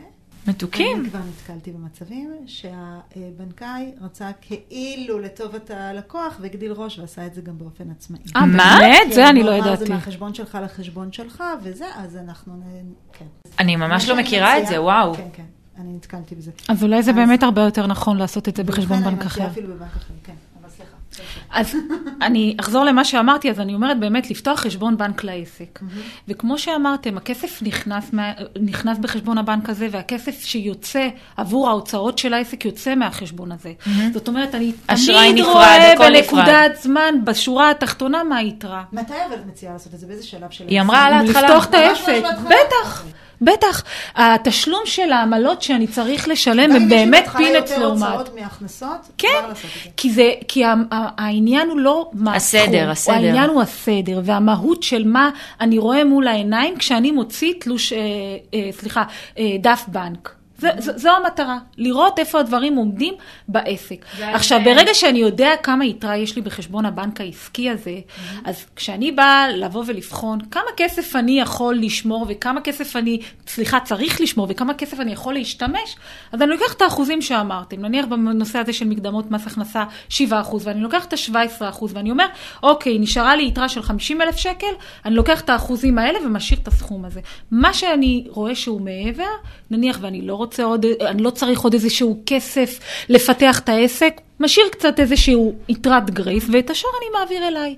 ואז אני בראש שקט, כי גם המקדמות וגם המע"מ יוצאים מהחשבון הזה, והכל, אני רואה את כל התמונה. אני רוצה, מלאה. אני והז'יטונים באים ואני הוצאות. מגדילה שנייה את מה שאמרת. אני לוקחת את מה שאמרת ואני שנייה מעלה. אני חושבת שאם ההפרשה כמשכורת לי, מהעסק שלי לבית, תהיה קבועה, לפי הצרכים שבדקתי לפני כן בבית, אז יכולת החיסכון שלי תהיה פה גבוהה יותר. למה? אין ספק. כי אני לא מעבירה לבית מה שנשאר, כאילו שמתי את ה buffer שאמרת, ואז אני מעבירה מה שנשאר לי, כי אז אני גם אשתמש ביותר הרי. כן, אלא אבל- אני מעבירה משהו קבוע, ואז אם נשאר לי שמנת, נשאר לי spare, אז זה דורש חשיבה מחודשת, ורגע, מה אנחנו עושים? אנחנו לוקחים את הכסף הזה לפתח את העסק, אולי לוקחים את הכסף הזה לשים בשוק ההון, אולי אנחנו מתחילים אה, להעביר אותו לבית לחיסכון אחר, לילדים, whatever. אבל יש לנו פה אופציות, ברגע שנעביר יותר לחשבון של הבית באוטומט, אנחנו פשוט נשתמש ביותר. אין ספק, אבל אני רוצה להגיד עוד משהו. אנחנו מציירים כאן איזושהי תמונה מאוד אידיאלית. נכון. ממש. כי הרבה פעמים, לא כל חודש אני מקבלת אותה הכנסה שהייתי נכון. רוצה שאני אקבל, ויש חודשים שיש הוצאות הרבה הרבה יותר גבוהות מהחודשים שהיו לי ש... חודש נכון. קודם, ואין תמיד את הסטטיות הזאת. אבל דווקא בגלל זה אני רוצה יותר. כסף בחשבון, בחשבון העסקי, כדי שיהיה אקסטרות. כן, אנחנו חיות את זה. אבל הבעיה, הבעיה היא שאנחנו לא מנותקים מהבית. כן. אני, העסק לא מנותק מהבית, וזה... כסף זה עניין רגשי, בסוף זה עניין רגשי. וכשצריך כסף לתוך הבית, וכשצריך כסף כדי לקדם את הבית, אם זה את הנושא של הילדים שלנו, ואם זה הנושא הזוגי שלנו, ואם זה הנושא בכלל, הנושא המהותי הזה בכל המטריה הזאת שנקרא תא משפחתי, אז הכסף הזה בסוף של העסק הוא משרת אותנו. נכון. ולא תמיד הוא עומד כמו שהיינו רוצים שהוא יעמוד. אז צריכה להיות גם איזושהי גמישות מחשבתית בתוך הדבר הזה, ולבוא ולהבין, כרגע אנחנו נמצאים כזוג, או אני רק, ואני, נניח אני עצמאית ובעלי הוא לא, אז יש כאן איזושהי הבנה של איזושהי התגמשות כן. לתוך המצב. דרך אגב, לא רק של אותו אדם עצמאי, של הבית, של כל של המשפחה, כל הבית. נכון. ולהבין שכרגע זהו המצב, ובואו נראה מה אנחנו עושים מתוך הדבר הזה. מאוד מאוד חשוב שתהיה נכונות ורצון של אותו אדם עצמאי לתוך הדבר הזה, להבין, רגע, יש כאן איזושהי... אה, איזושהי ירידה מסוימת בתוך העסק, יש כאן איזושהי, איזשהו קושי בתוך העסק, וצריך לדעת איך לעבור ולפלס בו לאט לאט, כי מתישהו תהיה עלייה. נכון. הכוונה והמטרה היא לעלייה, אבל צריכה להיות התג... אה, אה, גמישות מחשבתית גם בדבר הזה. אני מאוד מסכימה, וכאילו קצת זלגנו מראיית חשבון, אבל אני, אני אגיד נקודה קטנה על זה, בגלל זה אני חושבת שבחודשים טובים של העסק, צריך להשאיר עוד קצת לגמרי, ספיירים, נכון. בשביל החודשים הפחות טובים, ולכולנו יש את זה. אם זה יצא כן. בעצם גם לגמרי, אם יצא מעבר למשכורת שאני יודע שחודשית אני מעביר וישר, תשאיר את הספייר הזה. תשאיר, תשאיר, כן. זה סוג של השקעה לטווח ארוך. נכון, נכון, תגידי, זה... יש לי את שאלת מיליון הדולר. יאללה. שאלה שכולנו בסוף רוצים לשמוע אותה. איך אנחנו חוסכים כספים, ב... משלמים פחות מיסים ובצורה חוקית? אה, אז את נוגעת כאן בנקודה שנקראת תכנון מס. ותכנון מס זה משהו שהוא מאוד מאוד חשוב. והמטרה של תכנון מס זה לבוא ולשלם את המס האמת שצריך בצורה האופטימלית ביותר מבחינתי. וזה משהו שבעצם איש המקצוע בא ואמור לתת לי את הייעוץ ואת השירות בנושא הזה. עכשיו, איך אני באה ומתכנן את המס? יש לא מעט אספקטים שהם יכולים להיות שהם יכולים לגעת לעסקים ספציפיים לפי סוג העסק שלהם, אם זה מדובר בחברה, ואם זה מדובר בשותפות, ואם זה עסק שהוא עוסק מורשה, שהוא, את יודעת, עם אה, רווחיות מאוד מאוד גבוהה, עוסק פטור, כל עסק יש לו כשלעצמו. אבל יש כמה אה, נקודות שהן אה, נקודות שהן נוגעות כמעט לכל, לכל העצמאים בגדול, אם אנחנו מדברים עליהם, וכל העסקים. נקודה אחת מאוד מאוד חשובה, זה נושא של אה, כשאני מגיע לקראת סוף שנה, ואני רואה איפה אני עומד היום, אני רואה שהרווחיות שלי הולכת להיות מאוד מאוד מאוד גבוהה, ואני נמצא נניח בחודש דצמבר, ואני, אה, אה, יש לי הוצאות. כן, לא, באתי להגיד, צריך לבדוק. אתה לא. רואה את זה בח- בחודש דצמבר בלבד, אבל אתה... קלטת את זה אני בחודש מדברת על דצמבר. חודש דצמבר כי הוא חודש, חודש דצמבר מבחינת עסק זה חודש של סגירת, כזה, סגירת כן. פינות. כן. אני אומרת, נניח, אני אתן לכם סתם נקודה אה, לדוגמה, נניח אני עסק עצמאי, שאני רואה שיש לי רווחיות, אני יודע שיש לי רווחיות מאוד מאוד גבוהה השנה, ואני יודע, אני מתכנן לשנה הבאה או לשנה וחצי הקרובות קדימה, אני מתכנן לקנות איזשהו נכס שאני יודע שהוא י- תהיה לי עלות מאוד מאוד יקרה עליו, או איזושהי הוצאה, נניח שזה לא נכס שאנחנו מפחיתים אותו על, על, אה, לפי אה, תקופות של שנים, אבל נניח איזושהי הוצאה שהיא מאוד מאוד גבוהה. אני יכול להקדים את ההוצאה הזאת ולהפחית את הרווחיות הזאת. אני סופג אותה נכון השנה, אבל אני שומר על עצמי, כי מה שקורה, אני על הרווח הזה, על הרווח הגבוה הזה שהיה לי שנה אחלה, משלם עליו מס. אני משלם עליו מס לפי מדרגות מס, ואני אומרת, רגע, אם אני נמצאת בנקודה טובה, ואני יודע שאני הולך להשקיע בעסק הזה לטווח הארוך עוד, אז בוא נשקיע אולי עכשיו. נספוג את ההוצאה הזאת עכשיו, בדצמבר. כל עוד יש לי את הכסף באמת לעשות את זה. כן. וזה זה המצד, אם אנחנו מסתכלים על מצד ההוצאות, אבל אם אני מסתכלת נניח מצד ההכנסות, יש נושא של בוא נדחה את ההכנסות. הנה הגעתי לסוף שנה, שזה חוקי ואני... לגמרי, זה- מה זה דחיית הכנסות? חשוב כן. מאוד מאוד להבין. אני לא קיבלתי את הכסף, אני לא יכולה הכנסות לא להוציא בדצמבר קבלה. ותשים כן. אותם בינואר, ממש ממש לא. אנחנו מדברים על תכנון מס, וזה משהו שהוא מאוד חשוב. יש אנשים שמתבלבלים בין תכנון מס לתחמון מס. תחמון מס. זה כף שחור, כן. לא, זה אסור לעשות את זה, זה פלילי. המטרה היא להיות בקו האפור, לבוא ולהגיד איך אני משלם, כמו שאמרתי, בצורה מתוכננת ונכונה, את מס האמת שאני צריך לשלם. עכשיו, כמו שאמרתי על נושא הזה של ההוצאות, אין כאן איזשהו תחמון. זה משהו שהוצאה שאני חוזר אותה, לשלם אותה עוד חמישה חודשים, עוד עשרה חודשים. אם אני יכול לבוא ולשלם אותה כבר עכשיו, יש לי נזילות, יש לי רווחיות גבוהה, למה לא לספוג אותה כרגע? למשל, קרן השתלמות. אה, זה אני. אגע- לא, זה- קרן השתלמות אני את חייבת לה, כאילו... זה אני... לא, את לא חייבת, יופי עידית, כמובן שאת לא חייבת להפריש לקרן השתלמות, אבל קרן השתלמות, אם את, כאילו, זה, זה לא עניין של, זו הוצאה שרציתי לעשות בשנה הבאה, זה, זה משהו שאת עושה- אמורה לעשות כל שנה בעיקרון.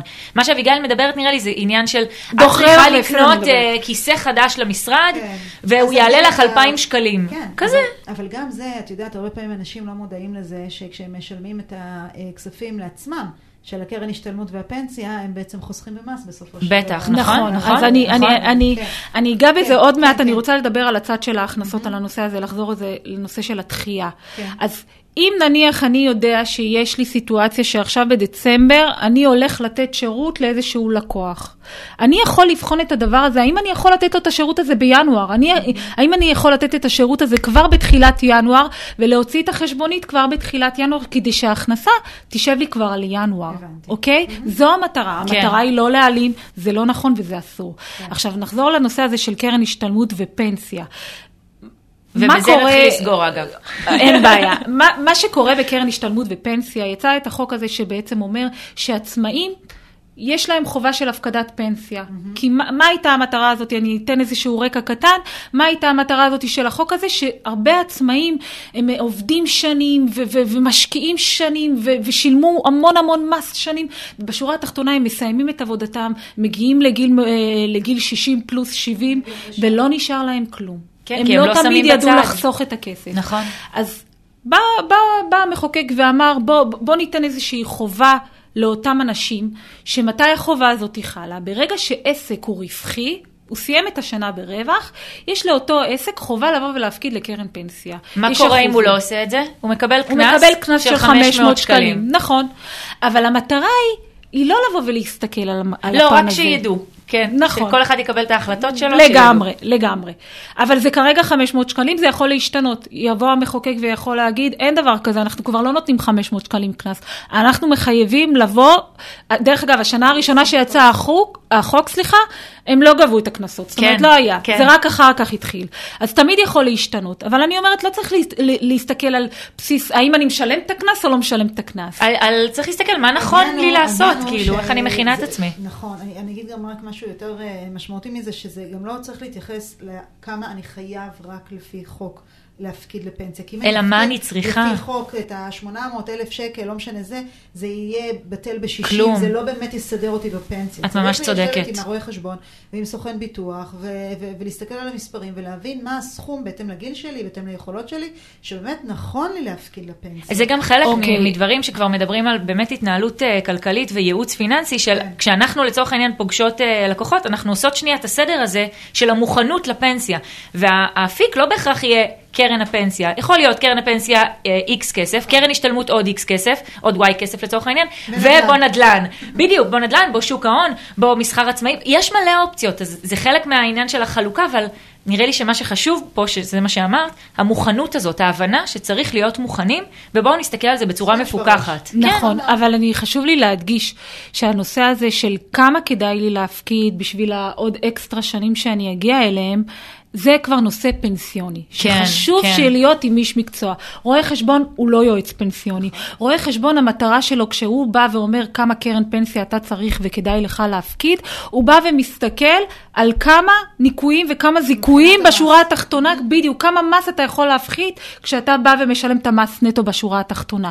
הוא לא יבוא וייעץ לו. אם אין לו את הידע הזה, חבל מאוד שאדם ייקח את זה מרואה חשבון, כי אין לו באמת את הידע הפנסיוני. זאת נקודה חשובה. בגלל זאת אומרת שאם רואה חשבון נותן את העצה הזאת, להסתכל על זה בצורה מפוקחת, ובאמת כן. ללכת למישהו שכן מבין בזה עד הסוף ויודע להסתכל לגמרי. על התמונה הזאת כמו שצריך. כי יש כל כך הרבה פרמטרים שצריך לבחון ב- כן. ב- ב- ברמה של הפקדות לפנסיה, מעבר להפקדות החובה כעצמאים. עכשיו, נחזור לקרן השתלמות. קרן השתלמות זה כמו שאת, מישהי מכן אמרה, אני כבר לא זוכרת, קרן השתלמות היא לא חובה. קרן השתלמות היא איזושהי סוג של uh, זכות, שבאתי ואמרתי, רגע, יש לי רווח, אולי כדאי לי להפקיד קרן השתלמות מתוך הרווח הזה, כי הרי בשורה התחתונה היום אנחנו לא משלמים מס כרגע. כן, אז כרגע- נכון, כרגע, היום. בדיוק, זה תמיד, זה, זה, זה, תמיד, אה, זה תמיד איזושהי שאלה שמתי זה ישתנה. אה, אבל קרן השתלמות, אני אומרת, כן בוא תפקיד. למה כן בוא תפקיד? כי זה גם יכול להפחית את המיסים שאתה משלם בשורה התחתונה. אם יוצא שאתה משלם מיסים גבוהים, יש לך רווחיות מאוד מאוד גבוהה, הרי הקרן השתלמות נגזרת באחוזים מתוך הרווח. אז זה מפחית לך גם כן את, ה, את, ה, את המס ההוצאה שאתה המוכרת, משלם. כאילו. לגמרי. כן. זה מפחית לך את המס שאתה משלם בשורה התחתונה, וזה קרן השתלמות, אתה יכול למשוך אותה עוד שש שנים, וזה כסף שלך, והוא יושב והוא יכול לעשות אה, רווחים מאוד ואולי מאוד לא, יפים. להפ... לא לה- להוציא את הכסף, אבל זה נדבר בהמשך. אה, דיברנו כבר כבר, לדעתי, בעבר, כן, על היה קרן לנו השתלמות כקרן פרק השתלמות. שדיברנו על זה, כן. אבל אני גם רוצה להגיד גם בהקשר הזה, כמו שאמרת לפנסיה, שנכון שאנחנו יכולים לקבל את הנתון מהרואה חשבון על כמה מומלץ לנו מבחינת החזרי מס להפקיד לקרן השתלמות, ועדיין כדאי לנו לשקול אם אנחנו יכולים להפקיד יותר. נכון. כן, נכון. אה, השלכות אחרות. נכון, כן. אני רוצה גם להגיד בהקשר הזה, זה שזה באמת, זה שילוב של כמה מערכות ביחד שצריכים להסתכל על הדברים, ואחד מהדברים זה באמת להסתכל אה, עם יועץ אה, פיננסי גם. נכון. חיצוני שמסתכל על הדברים, ואני רוצה להגיד בהקשר הזה, עוד דבר, פעמים אני רוצה כן. להגיד, ואז אנחנו נסיים. זה ש... רק שתדעו שייעוץ פיננסי זו הוצאה מוכרת מהשקל הראשון. ברור. נכון, זה ייעוץ פיננסי לעסק לגמרי. ברור, אני, כל הוצאה מוכרת אני מחפשת, כל הוצאה שיש אני שואלת את הרואה חשבון שלי, מוכר, מוכר? מה אתה אומר, מוכר? אבל אצלנו, ייעוץ, אצלנו, אצל אילת, אצלי, לא משנה, אצל כל יועץ אה, פיננסי אה, באשר הוא, ההוצאה הזאת, בעצם מוציאים אותה מכיס אחד ומקבלים איזשהו החזר כן, מהכיס השני. לקוחות עצמאים ומובן- שלי, אני כל הזמן אומרת להם את זה. נכון, אז בטח. זה מאוד חשוב לדעת. ויאללה, נגיע לשאלת הסיום. אז רגע, רגע, אה, אז לא? קודם, כן, אה, כן, כן, טוב, לחלוטין. כן. קודם כל רציתי להגיד, רגע לפני שאלת הסיום שלנו, שלא חשבתי שפרק על אה, ראיית חשבון יהיה כל כך מעניין. כן. שנייה, כאילו... כי זה נוגע לכולנו. את האמת, כי גם אני. לא, כי. כבר שעה זה, בואי, בואי. אה, יש לי נישי ללכת היום. אה, יפה. נכון, נכון, אני. גם חושבת. אה, אוקיי, קודם כל היה סופר מעניין, אבל תכף, אה, עם הקומפלימנטים. תודה. אנחנו אה, שואלות כל מרואיינת שלנו אה, שאלה אחת, שלא הכנו אותך אה, אליה, כי אנחנו רוצות את האותנטיות, את ה- את האמת. אה, אני אגיד לך אה, מה אני חושבת עליה אחרי שתשאלי את השאלה. סגור. עכשיו, אנחנו מעבירות לך לחשבון הבנק, ככה, משום מקום, 100 אלף שקלים. זאת לא טעות, זה לא מזימה, זאת זה מיסים. מתנה, אין על זה מיסים. שטויות. מה נגיד, זה מעבירות? הלקוח מעביר לרואה קיבלת, את חשבון? קיבלת, לא, או לאדם את פרטי? אביגיל. אביגיל, הבן אדם לא יצאנו, חשבון. יצאנו מהכובע של רואת החשבון, לא תאמיני, זה אפשרי. אוקיי. ואת, אביגיל, עם משפחתך, קיבלתם מאיתנו, סתם קיבלתם, מהאוויר, מהעולם. מהעולם 100,000 המדומיין. שלנו. מטעות אנוש. מאה- זה מאה מה- אלף זה- שקלים. זה קיבלתי, כן. מה את עושה עם הכסף? אחרי ה- 100,000 שבדקת שהוא? תקין. אני אומרת לך 100% הוא תקין, תראי איך הראש שלה ישר חושב זה. כן, כי אני, הדבר הראשון שאמרתי זה, בוא תבדוק את עצמך ברמה האתית, מה אתה, איך אתה מסתכל על הדברים, אבל אם את אומרת שזה תקין, אז הכל טוב. אה, מה אני עושה עם המאה אלף שקלים? וואי, זו שאלה יפה. אני מפצלת אותה. כי כשאתה מקבל 100 אלף שקל, אתה חייב גם לפנק את עצמך בשורה התחתונה. אהבתי, אז כמה וכמה? וואי, נראה לי הקשיבה לפרקים שלנו. היא, לא, היא פשוט אה, יחלה, היא לא, שלנו, היא שלא, שלנו. אבל אני אתחיל להקשיב. אה, קודם כל, אני אומרת, בוא תפנק את עצמך. אבל זה משהו שלמדתי מסבתא שלי. כשיש לך כסף, תמיד תשמור ליום סגרירי. אז איך היית עושה את החלוקה הזאת? אז איך הייתי עושה את החלוקה? קודם כל, את המאה אלף שקל הייתי אומרת, אוקיי, איזה אפיקים אני יכולה לשחק איתם? על מה? כי בתכלס זה כסף שהוא לא שלי, ואם אני לא הייתי מסתכלת על זה, זה כאילו אין לי אותם. נכון, זה found money, מה שנקרא. זה לגמרי found money, ויש כאן איזשהו מוטיב של risk שאני יכול לקחת. כי שורה תחתונה, לא סיכנתי את הבית שלי כרגע. זה משהו שאני יכול לבוא ולשחק, ולשחק איתו. אז אני הייתי מפצלת את הכסף, הייתי אומרת, אוקיי, יש לי נניח 50 אלף שקל שאני יכול ללכת ולהשקיע איתם. מה זה אומר להשקיע? זה לפי התחומים שאתה נמשך אליהם. נניח, אם אבל זה... אבל את, את, אביגיל, את, אני, לאן אני הייתי הולכת? אני הייתי הולכת לשוק ההון. הייתי כן. הולכת לשוק ההון, הייתי הולכת נניח בתקופה היום להשקעות באג"חים, בגלל כל הנושא הזה של ריביות, ריביות וחוסר יציבות של אה, אה, ניירות הערך וכל, ה, וכל המשק, אז הייתי הולכת לאג"חים והייתי הולכת למכ"מים והייתי משחקת עם הכסף, אבל הייתי לוקחת איש מקצוע גם עם המאה אלף כן. שקל האלה, שהוא יבוא ויסתכל איתי על הדברים ויבחן ולראות איך אני עושה מכסף עוד כסף. אז 50 השקעת, ומה את עושה עם ה-50 הנותרים? אז 50 השקעתי. 25 העברת לנו, סתם. 25, אז אני אגיד לך מה. את ה-25 שהייתי מפנקת, הייתי לוקחת חופשה משפחתית עם כל המשפחה למקום אקזוטי כמו תאילנד, לא יודעת מה, סרילנקה. 25 יספיק לך? אולי יותר, נניח 30 או 40. אה, הייתי עושה את זה, ואת הכסף הנותר, הייתי מסתכלת על מה עוד אני יכולה, מה, מה עוד אני יכולה לעשות איתו. את יודעת מה הייתי עושה? הייתי עושה גוגל, הייתי כותבת, מה אני עושה עם כסף... גדול, אהבתי. זה מה שהייתי עושה. אהבתי. תשובה מקורית. מהמם. אז אה, טוב, אנחנו ככה מסיימות. כן, כן חשוב לי להגיד, כמו שאמרתי קצת מקודם, שהיה לי סופר מעניין. אני קצת בהלם מזה שהיה שמחה. ממש מעניין. Uh, ידענו שזה כי זאת את, כאילו, ואנחנו קצת uh, מכירות אותך לפני, אבל, אבל באמת היה נורא מעניין, ונתת פה נקודות מאוד חשובות, שאני חושבת שכל אחד ואחת, בין אם הם עצמאים או שכירים, או מכירים מישהו שיכולים להתערם מהם, ואת יודעת מה, אפילו ברמה הכלכלית-רעיונית, גם אם הם לא עצמאים, הם יכולים... אה, אה, הבאת פה תפיסות עולם. כן, לגמרי. ואני חושבת שזה באמת אה, אחת הנקודות המרכזיות שהבאת פה, הבאת פה את האישיות שלך, מעבר ללהיות רואת חשבון. אז גם המקצועיות שלך וגם האישיות שלך, אני סופר נהניתי מהפרק, אני מקווה שגם את. איזה כיף, עם המחמאות האלה אני לא רוצה ללכת. את יודעת, בהמשך למה שאת אמרת, תמיד אנחנו אומרות שמשפחה זה כמו עסק. כן. Okay? אוקיי? אז הרבה מהדברים שדיברנו פה, גם אם מאזינים לנו אנשים שהם לא עצמאים, יכולים לגמרי לעשות את האדפטציה לגבי המשפחה שלהם. לגמרי. אז כן, ממש זה הכל מתנקז לנושא של התנהלות. ממש. כן. אז ממש ממש תודה. אה, את רוצה לסיום אולי להגיד איפה אפשר למצוא אותך, איך אפשר להגיע אלייך, מי שככה יתרשם ורוצה קצת לבדוק על השירותים שלך? אה, אני אשמח, קודם כל, לפני שאני אגיד איפה אפשר למצוא אותי וכאלה, אני ממש שמחה שאירחתם אותי. אני גם נהניתי, לא חשבתי שאני ככה אהנה, וגם אני ממש ממש נהניתי לגמרי. אז היה לי ממש ממש כיף, באמת, אני מודה לכם על ההזמנה. אה, אפשר למצוא אותי במקום הכי נגיש בפייסבוק, אפשר למצוא אותי גם באתר שהוא אוטוטו אה, מקבל את, אה, את האישור הסופי. אני אשלח לכם את הלינק. כן. מצוין. ואפשר למצוא אותי בגוגל, אפשר למצוא אותי בכל דרך, ואני נמצאת בנתניה, אז... נכון, נכון, אז אני. את מקבלת אנשים מכל האזור, גם אנשים מרחוק, לא משנה? כן, כן. מהמם. Uh, טוב, יופי, אז ממש ממש ממש תודה. תודה רבה לכם. Uh, אנחנו נהיה פה בשלישי הבא, מוזמנים לעקוב אחרינו, uh, מוזמנים לדרג אותנו בכל אפליקציות הפודקאסטים. אני זורקת ככה מספר, אולי חמישה כוכבים, זה יהיה נהדר. מוזמנים כמובן להעביר לכל מי שזה יכול לעניין אותו, לכל מי שיכולה להיות לו איזושהי נגיעה בזה. אמרתי כבר מקודם, אני חושבת שזה כולם, אבל תעבירו ככה לבני משפחה, לחברים. תודה, תודה, תודה רבה על כל הפידבקים שאנחנו מקבלים. נכון. שעוצרים אותי בסופר, וברחוב, ובפייסבוק, ובאינסטוש וכאלה, וכותבים לנו תגובות, תמשיכו, זה ממש מחמם את הלב ועושה חשק לעוד.